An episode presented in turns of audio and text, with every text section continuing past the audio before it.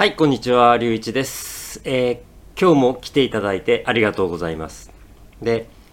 えー今週の火曜日に、えー友達と一緒にハーフマラソンを走りまして、まあ、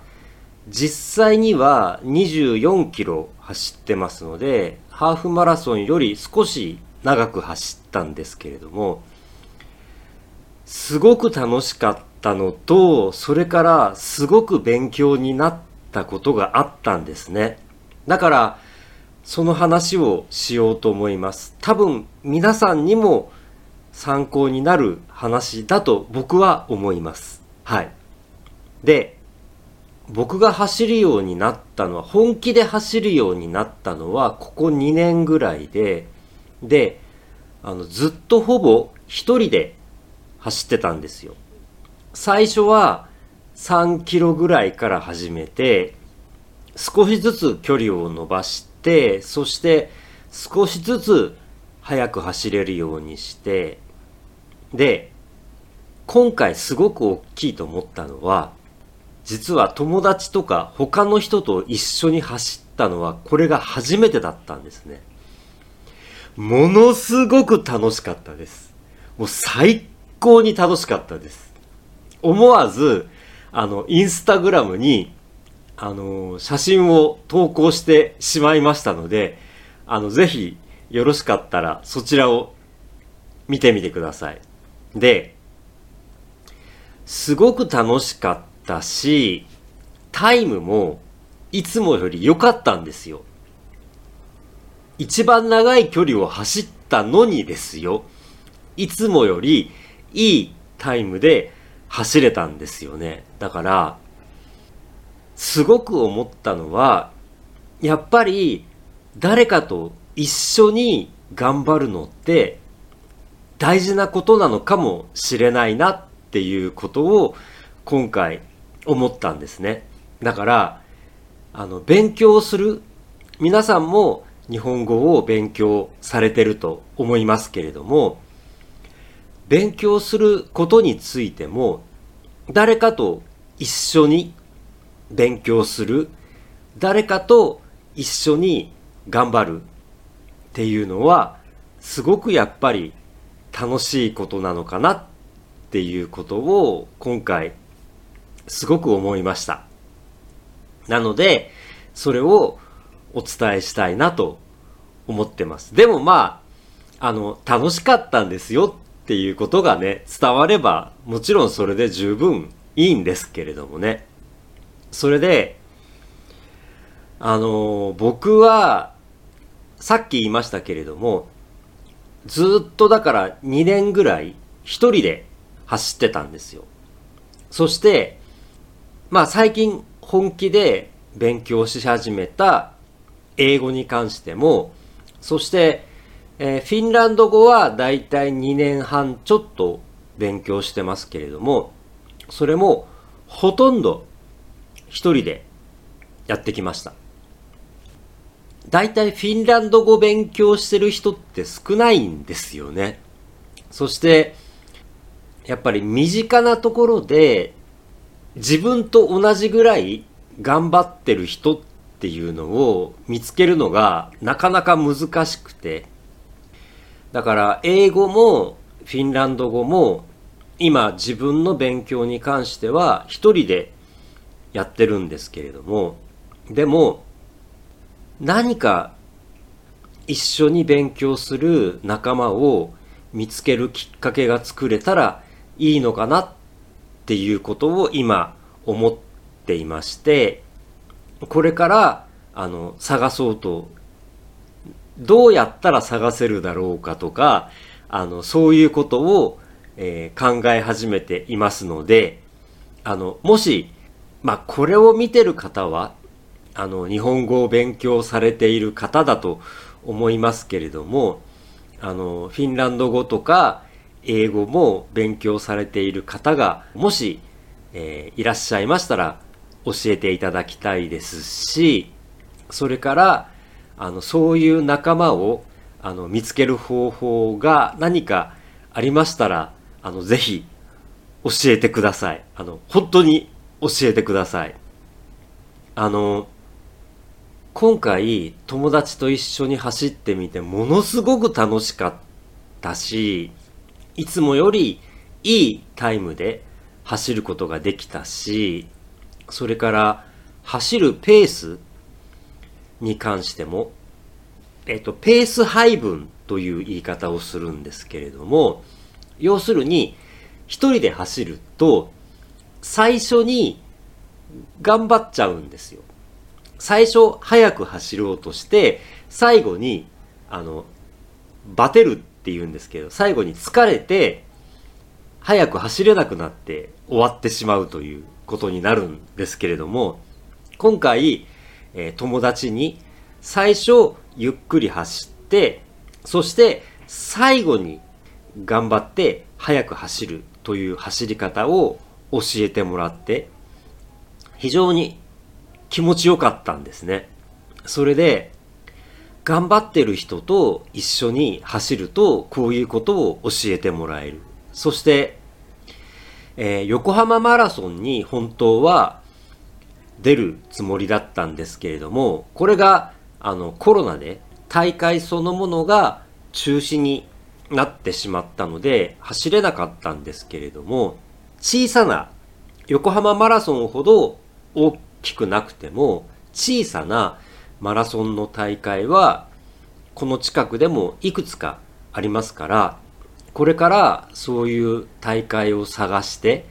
走ってみようということも思っています。だから人と一緒に走るということが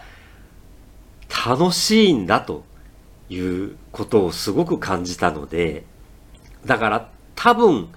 それと同じことが勉強に関しても言えるんではないかなということを考えてあの自分の勉強に関しても同じことができたらいいなというふうに思っています。だから、もともと僕は、あの、頑張ろうって思った時に、あの、一つのことだけ、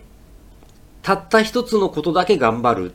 ていうことをしないようにしてたんですね。だから、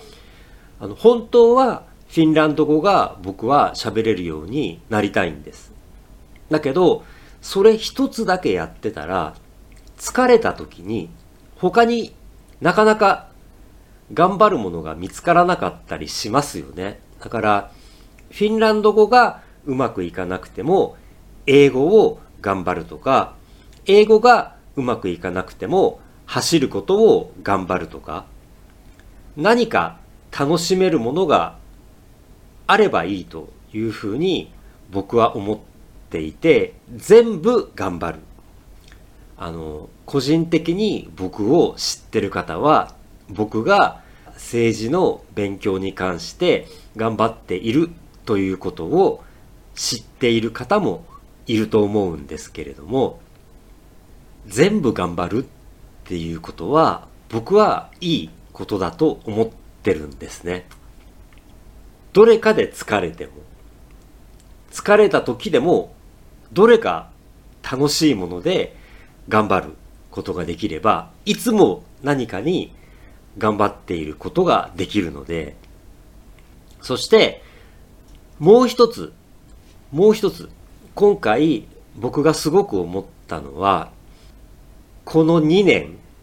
一人でずっと走ってきたことは、やっぱりちゃんと意味があった。自分一人で2年以上走ってきたことは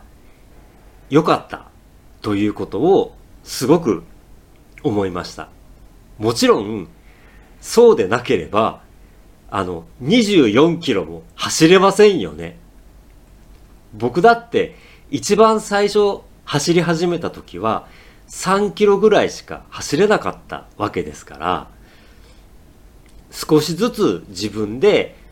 走ってで、少しずつ、あの、走り方を考える。あの、皆さんも長く走ってくださいねって言ってるわけではないんですけれども、だけど、走ってると、えっと、例えば、24キロ走ると、2時間半走るんですよ。そうすると、2時間半の間に、もちろん僕は、あの、スマートフォンを持って、イヤホンをつけて、英語の、あるいはフィンランド語のポッドキャストをずっと聞きながら走るんですけれども、だけど、その間に自分の走り方のことも考えて走るわけですよ。2時間半もあるじゃないですか。例えば10キロ1時間走るっていうのはよく普通にやってますけれども、1時間走る間にどうやって走ればいいか。足の上げ方、右と左でちゃんとバランスが取れているかとか、そういうことを考えるんですよね。どうすれば疲れないで走ることができるか。どうすればもっと速く走ることができるようになるか。そういうことをずっと考えながら走るんですよ。で、そういうことをずっと積み重ねてきたから24キロ走ることができたわけで、で、もちろん僕はフルマラソンを走るつもりなので、これで終わりではないんですけれども、もっと距離を伸ばすつもりなので、友達と一緒に、まあ、今年の年末に30キロ走ろうという話をしていまして、そうやって少しずつ目標を高くして少しずつ自分が成長できるように頑張るっていうのは本当に楽しいので、もちろん普段はすごくしんどいですよ。だって、あの僕普段あの土曜日曜にも走るようにはしてるんですけれども、でも平日仕事が終わってからも週に1回は絶対に走るようにしてるんですよ。仕事が終わって疲れて帰ってきてそれから走るのってすごくしんどいですよ。だけどそれを必ずやるようにしてます。やっぱりそれは良かったということを感じることができたので、これからも続けていきたいなと思っていますし、皆さんにとっても何でもね、同じだと思います。頑張ってるっていうことは意味がありますし、楽しいですし、正直言って友達は僕よりも早く走れます。今回友達は僕に合わせて僕のペースで友達の本当の力から言えば少しゆっくり走ってくれたんですよ。だけどそれでも友達も一人で走るよりも二人で走った方が楽しいからだから一緒に走ってくれるわけです。なのであの一緒に楽しむことができればと思いますし皆さんにもあの勉強ね頑張ってると思うんですよ。だからあのずっとポッドキャストで言ってますけれども一番大事なことは頑張ることではなくて楽しむことと続けることだと諦めないことだと思いますので疲れた時には休んでそしてまた続けて一緒に頑張りましょうということを今日はお伝えしたいと思いました。今日も最後まで見ていただき、聞いていただき、本当にありがとうございました。寒くなってきましたけれども、寒くない地域から聞いてらっしゃる方もいらっしゃると思いますが、皆様お体に気をつけて、ぜひまたいらしてください。エンフ